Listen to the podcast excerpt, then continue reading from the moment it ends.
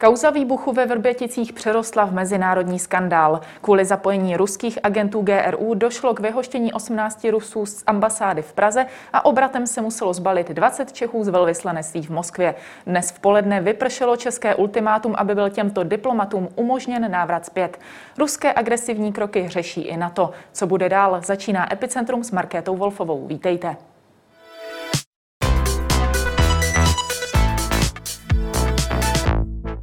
Ve studiu je se mnou předseda Senátního výboru pro zahraniční věci, obranu a bezpečnost Pavel Fischer. Dobrý den. Dobrý den. Ultimátum Českého ministerstva zahraničí vypršelo, ruská strana o návratu našich diplomatů nerozhodla. Dala se vůbec očekávat od Ruska jiná reakce? Jestli budeme analyzovat to, co se mohlo stát nebo mo- mělo stát jinak, tak určitě se do toho můžeme pustit. Ale já bych vycházel z toho, že ruská strana je suverénní stát, a úplně stejně je suverénní stát také Česká republika. A Česká republika se rozhodla vyhostit, byla napadena, dostala tuto odpověď a budeme muset asi reagovat velmi rychle. Šlo tedy ze strany Česka o dobrou strategii? Když jste napadeným státem, na jehož území operují cizí vojenské jednotky a způsobí tady rozsáhlé škody, které eh, musíme začít tím, že tou smrtí dvou občanů České republiky, kteří konečně, ty, ty, ty jejich pozůstalí, začínají tušit, co se vlastně stalo, protože to byli profesionálové, kteří chyby nedělali eh, a měli na starosti výbušniny a ty sklady, tak vlastně musíme víc z toho, že jsme byli napadeni a musíme se tím pádem bránit. Takže jde o adekvátní reakci za vás. Jde o srozumitelnou reakci, protože diplomacie je také o tom, že dáváte naprosto srozumitelné vzkazy.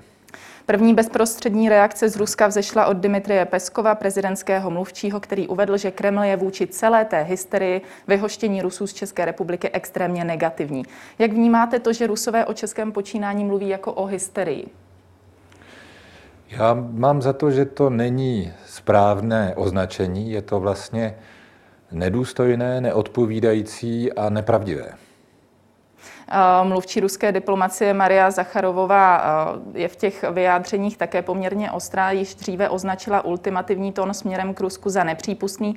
V dnešním dopoledním prohlášení uvedla, že postup Prahy probíhá na objednávku a udeřila na Česko, cituji, to v žádném případě nesouvisí se zdravým rozumem, s pragmatikou, s diplomací už vůbec ne. Zpracovává se objednávka, protože jinak logiku věcí vysvětlit nelze. Co říkáte tedy na ten výrok, že by mělo jít o nějakou objednávku ze strany západu? Eh, já ty, ta slova naprosto odmítám, nepřijímám a považuji je za nedůstojná. Představte si, že by české spravodajské eh, služby na základě rozkazu eh, z generálního štábu operovali na území Ruské federace a nedej pámbu způsobili tam nějakou havárii, že by to byli vlastně eh, oni, kdo za Českou republiku způsobí takový malér. Umíme si na chvilku představit, jaká by byla zdrcující reakce druhé strany. A zkuste si představit, že by Česká republika pak říkala, to je hysterie, to je na objednávku, to, to je mimo naši představivost. Chovejme se jako sebevědomý, hrdý, slušný, svobodný stát, který má také eh, občany, kterých si váží a právě jejich bezpečnost v tuhle chvíli musíme naprosto jednoznačně chránit. Co se týče postoje eh, české vlády a tedy ministerstva zahraničí, i v Česku se našly hlasy, které s ultimátem úplně nesouzněly. Podle slov místo předsedy sněmovního zahraničního výboru Jana Lipavského z řad Pirátu ultimáta do zahraniční politiky a konkrétně do této situace nepatří. Souhlasíte s ním? Já kdybych byl poradcem pana ministra zahraničí, určitě bych eh, dal několik variant na stůl. A nevím, proč se rozhodl zrovna pro tuto. Na druhou stranu, to, kdo u nás bude sloužit jako diplomat, to je naše suverénní rozhodnutí. A když se rozhodneme někoho odmítnout nebo poslat domů, to se nikomu nemusí vysvětlovat. A člověk, který za to zodpovídá, je ministr zahraničí. Je na něm, aby dělal ty další kroky. My, kteří sedíme v parlamentu, jsme vytvořili vládě takové podmínky naší koordinací, že má skutečně velmi jasný mandát za který se postavili i ti, kteří nejsou v žádné politické straně nebo kteří jsou v opozici. Všichni jsme začali mluvit velmi podobným hlasem, Myslím si, že tohle je chvíle pro státníky, nikoli pro partaje. Hmm. Když to ale vezmeme vysloveně z toho hlediska toho ultimáta, to za vás není nějak nepřípustný krok. Pan ministr se tak rozhodl, zřejmě k tomu měl důvody. Já bych to možná dělal jinak, ale neznám všechny detaily. A nyní by se tedy podle všeho měl snížit počet pracovníků ruské ambasády na stejný počet, jaký máme my, tedy pět. Opět přichází otázka, co v tomto případě máme čekat od Ruska.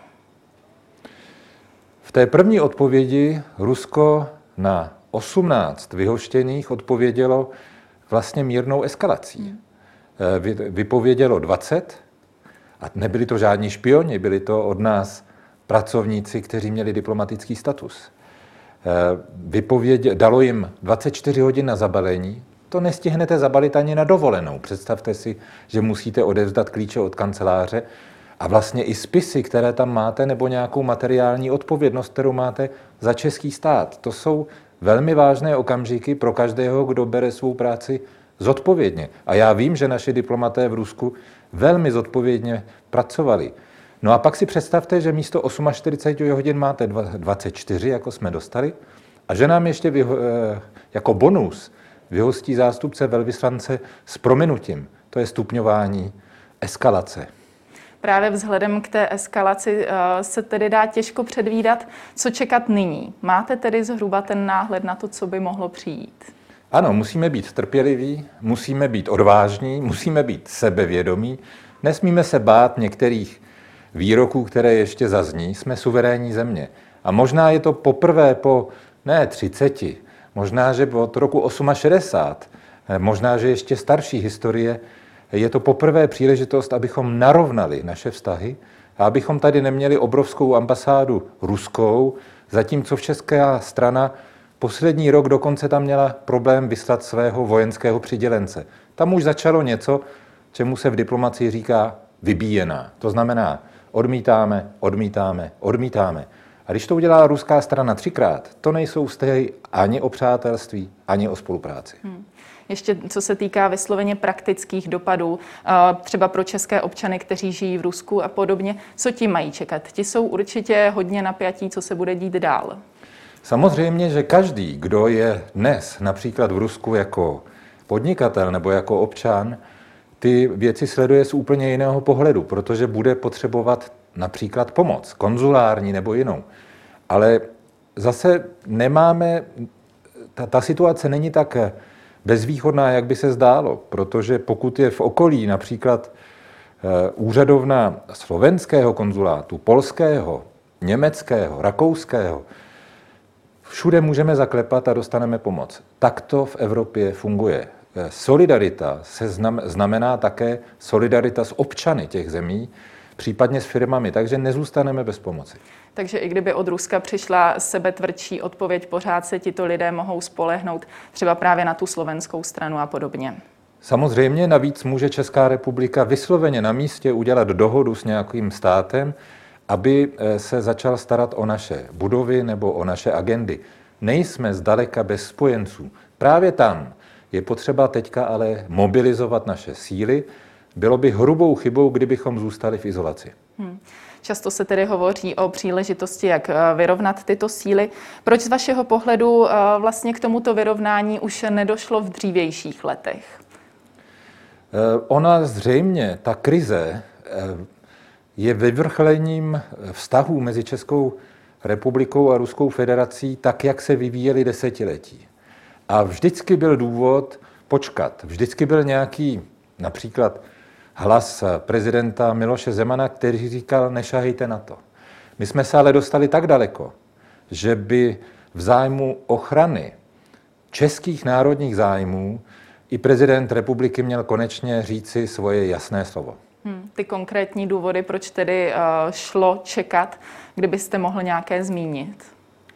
Byly tady v rozsáhlé například eh, plány na ekonomickou diplomaci, že prorazíme s našimi firmami do těžkých teritorií. Rusko není úplně jednoduchá destinace a bez dobrých politických kontaktů to tam nedostanete. To znamená, často naše podniky spoléhaly na to, že třeba pan prezident jim bude otevírat cestu do Číny, do Ruska nebo jinam a hlavně je potřeba, abychom se nevyjadřovali k těm věcem, které nefungují. Ale česko-ruská relace nebo vztahy vlastně nefungují už rok. Před rokem totiž Česká republika začala volat ruskou stranu ke stolu a u toho stolu zůstala sama. Česk- hmm. Ruská strana si k tomu stolu nepřišla sednout.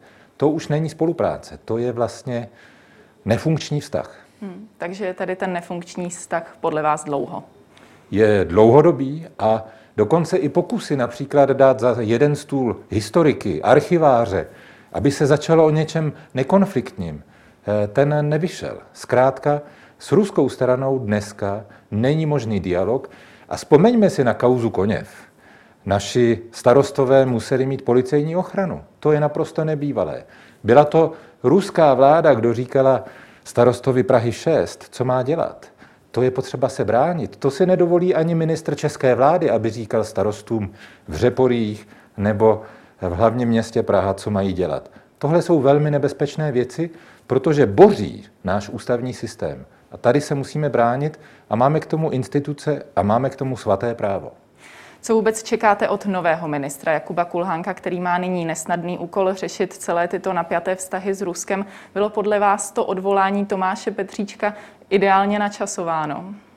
To je věc, která mě osobně zaměstnává. Já vlastně nechápu, proč musel být Tomáš Petříček v okamžiku, kdy už tahle krize byla ve vzduchu. Ti, kteří ho navrhovali odvolat, pan Hamáček, ti, kteří tu eh, to odvolání nesli dolán, pan Babiš, vlastně věděli, co je ve hře, co je ve vzduchu, co se rozjede, ale neměli náhradu. A země, která si nechá eh, neobsazené místo ministra zahraničí v takhle zásadní krizi, kdy ten ministr musí volat napravo, nalevo, odpovídat na telefonáty svých kolegů, to je skandál. To je hrubé oslabení naší země a musím říct, že zřejmě ti, kteří o tom rozhodli, pan Hamáček, Eh, měli k tomu důvody partajní, ale tohle je chvíle pro státníky. Myslím, že zrovna zkušenost Tomáše Petříčka z té funkce by se nám teďka hodila. Jak říkáte, eh, neměli v tu chvíli, eh, kdy vyšli s touto informací náhradu za Tomáše Petříčka, měli za vás nějak více promyšlený postup, co se bude dít v následujících dnech? Ta zjištění byla natolik závažná, že pak už je opravdu potřeba, aby ta zjištění převzala vláda, a byla to vláda, kdo rozhodne. Suverénně, bez toho, že příliš váhá. Protože pak tam začíná tikat časomíra a ve chvíli, kdyby vláda příliš odkládala to rozhodnutí, může dojít k tomu, že ta druhá strana překvapí a třeba řekne, něco se chystá, ale my na vás máme taky něco. Hmm. To znamená vyhoštění diplomatů. 18 diplomatů to je naprosto historicky nevýdané číslo, ke kterému přišla Česká republika tak to je okamžik, kdy je potřeba jednat také s určitým překvapením. A to se podařilo a tady musíme tedy všem institucím zatleskat. Hmm. Takže i z hlediska toho vlády, eh, té vlády ve chvíli, kdy přišla s vyhoštěním 18 eh, diplomatů, eh, berete to tak, že i ten následný postup je dostatečně promyšlený? Vládě jsme vyslovili naprostou podporu s tím rozhodnutím vyhostit 18 a také jí pomáháme dělat i další kroky. Tohle nemůže být ten poslední krok. Je potřeba, aby vláda eh, pokračovala a v tomto smyslu jednala nejenom sněmovna předevčírem, ale i včera Senát. Celý ten týden od té soboty jsme vlastně pracovali s kolegy na tom, abychom věděli, co je potřeba udělat a vládě k tomu vlastně vyslovovali podporu. Hmm. Ona ještě jedna věc je také nějaká sehranost. Eh, postup ministra zahraničí eh, současného už řada diplomatů i eh, politiků ocenila. Ale naproti tomu v pondělí se zdálo, že premiér Andrej Babiš ustupuje z jakési rétoriku, rétoriky o státním terorismu. Konkrétně to byl výrok o útoku na zboží pak sice se eh, za něho omluvil, přišla další tedy rázná reakce, ale působí to tak, eh, jako by tam byly určité výkyvy, kdy se trošku stahujeme, trošku eh, zase jsme výraznější. Jak to působí na vás? No, hlavně jak to působí na venek. To, že my si tady něco opravíme, omluvíme se za to, že to byl útok na zboží, to, je, to byl skandální výrok ostatně. A navíc když potom jste velvyslancem při Severoatlantické alianci a dostanete noty z Prahy a tam stojí výrok byl to, bylo to útok na zboží, na to nikoho nezmobilizujete. Hmm. Ale tady operovali ruské jednotky, zabíjeli české občany, porušili všechny představitelné dohody. A vlastně v tu chvíli můžeme apelovat na ostatní, aby nám solidárně přišli pomoci. To znamená, je velmi dobře, že se za to pan Andrej Babiš omluvil, ale tenhle výrok byl hrubá chyba. Ztratili jsme nejmíň jeden den vysvětlováním, co se to u nás děje. Titulky v zahraničí v angličtině byly Česká vláda couvá. Hmm. A to je tedy, jsou určité věci, které za českou vládu nikdo neudělá. Apelovat na spojence, přijďte nám pomoct, informovat je o tom, co se děje a mobilizovat eh, všechny naše spojence po světě, protože v tomto konfliktu nesmíme zůstat v izolaci. Za vás tedy není pochyba o tom, že by šlo o akt státního terorismu? Za mě tady operovaly vojenské jednotky cizí moci pod přímým velením na eh, generálního štábu Ruské federace. Co ještě jiného, než eh, mluvit o státním terorismu, protože to byl stát, Ruská federace, kdo tyto vojáky jsem vyslal a dokonce je ještě vyznamenal. Hmm.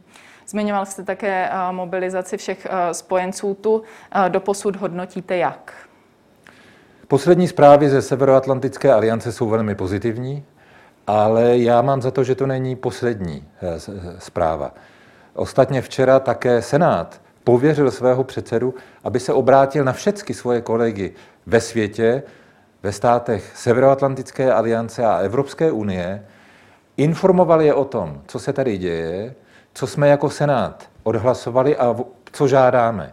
To znamená podobný postup Eh, vyslovení solidarity a například určitou vzájemnou pomoc. Hmm, jak jste sledoval to určité nedorozumění uh, v komunikaci uh, pana Hamáčka a evropských spojenců, jak podle vás vyplynulo? Já nevím, jestli takový ministr zahraničí, který je zároveň ministrem vnitra a vicepremiérem jako pan Hamáček, je v tuhle chvíli úplně optimální kombinace. Já jsem od sobotního večera, kdy skončila tisková konference, zůstal jsem perplex, vlastně úplně skoprnělý před tím, co se stalo a co se vyhlásilo, tak jsem začal osobně kontaktovat všechny svoje kontakty ve státech Evropské unie, ve státech NATO, svoje protějšky, předsedy výborů pro obranu, bezpečnost nebo zahraničí a začal jsem jim posílat informace. A říkal jsem, budeme potřebovat vaši solidaritu. Tohle ale měl dělat ministr zahraničí osobně, neměl ale předpokládám na to tolik času. Hmm. Věříte, že právě nový a, a regulérní ministr zahraničí, ne žádný dočasný, a, bude v tomto a, poněkud ráznější? Já doufám, že na to právě e, e, s tímto přijde pomoci, ale buďme úplně korektní. Jednak mu nechci komplikovat práci, začíná teprve dnes je druhý den e, ve funkci. A na druhou stranu buďme spravedliví. Když někde sedíte měsíc nebo rok, tak je to úplně jeden, jiný styl práce. To znamená, on se bude muset teprve seznamovat se svými partnery a tady opět se vracím k tomu, Česká republika si udělala velkou chybu, střelila se vlastně do vlastní nohy, když pan Hamáček odvolal eh, nebo nechal odvolat Tomáše Petříčka z funkce. Ať už si o tom myslíme cokoliv, v tuhle chvíli nemít ministra zahraničí byla hrubá chyba. Hmm.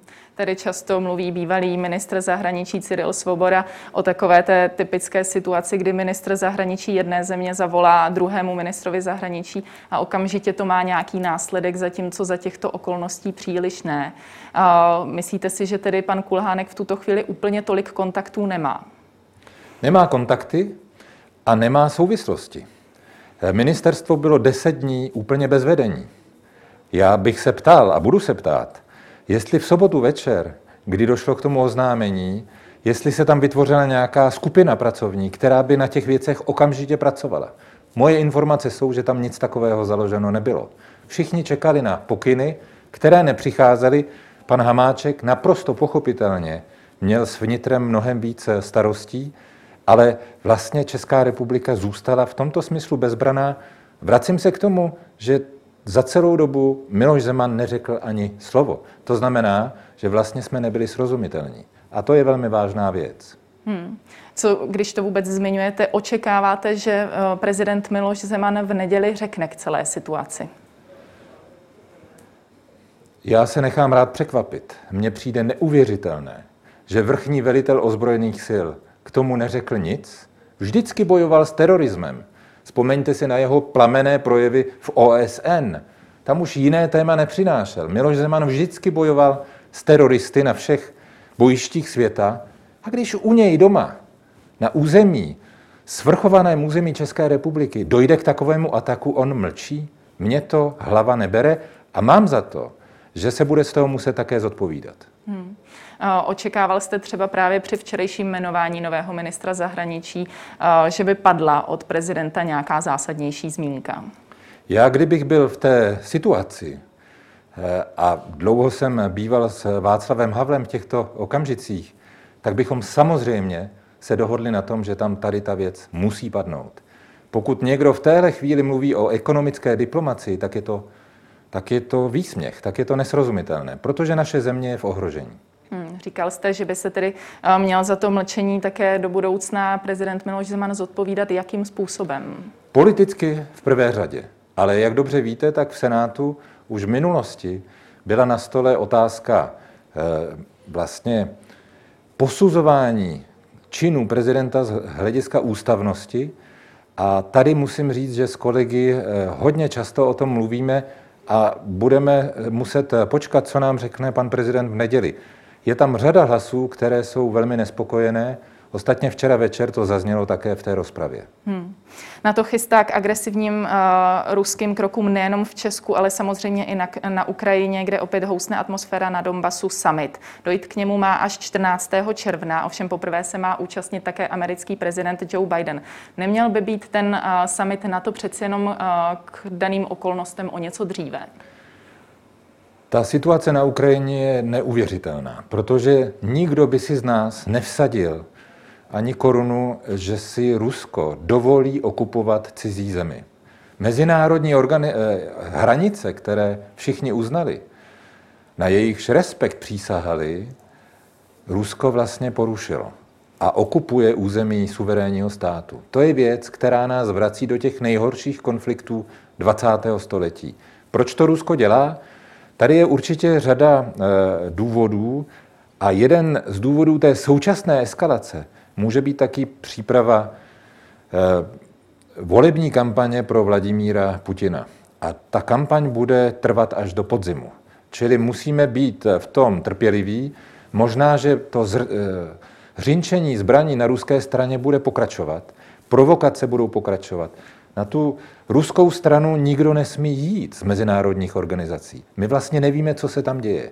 A proto je potřeba Ukrajině naslouchat, být s nimi v kontaktu. Já o tom často jednám s ukrajinským velvyslancem v Praze a připravujeme i v parlamentu některé kroky na podporu Ukrajiny.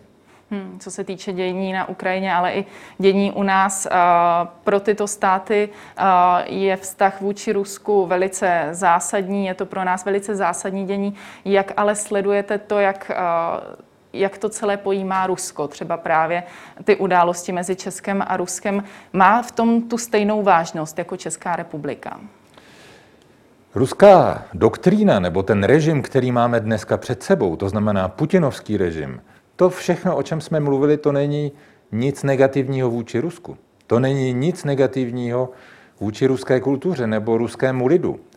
Ale to, koho máme před sebou, to je putinovský režim, kterému vadí projevy svobody, který nechce demokracii, který bourá právní stát a vlastně ve svém okolí vytváří prostředí, ve kterém jsou konflikty, dokonce neřešitelné konflikty, zamrzlé konflikty a v nichž Rusko není součástí řešení, ale součástí problému.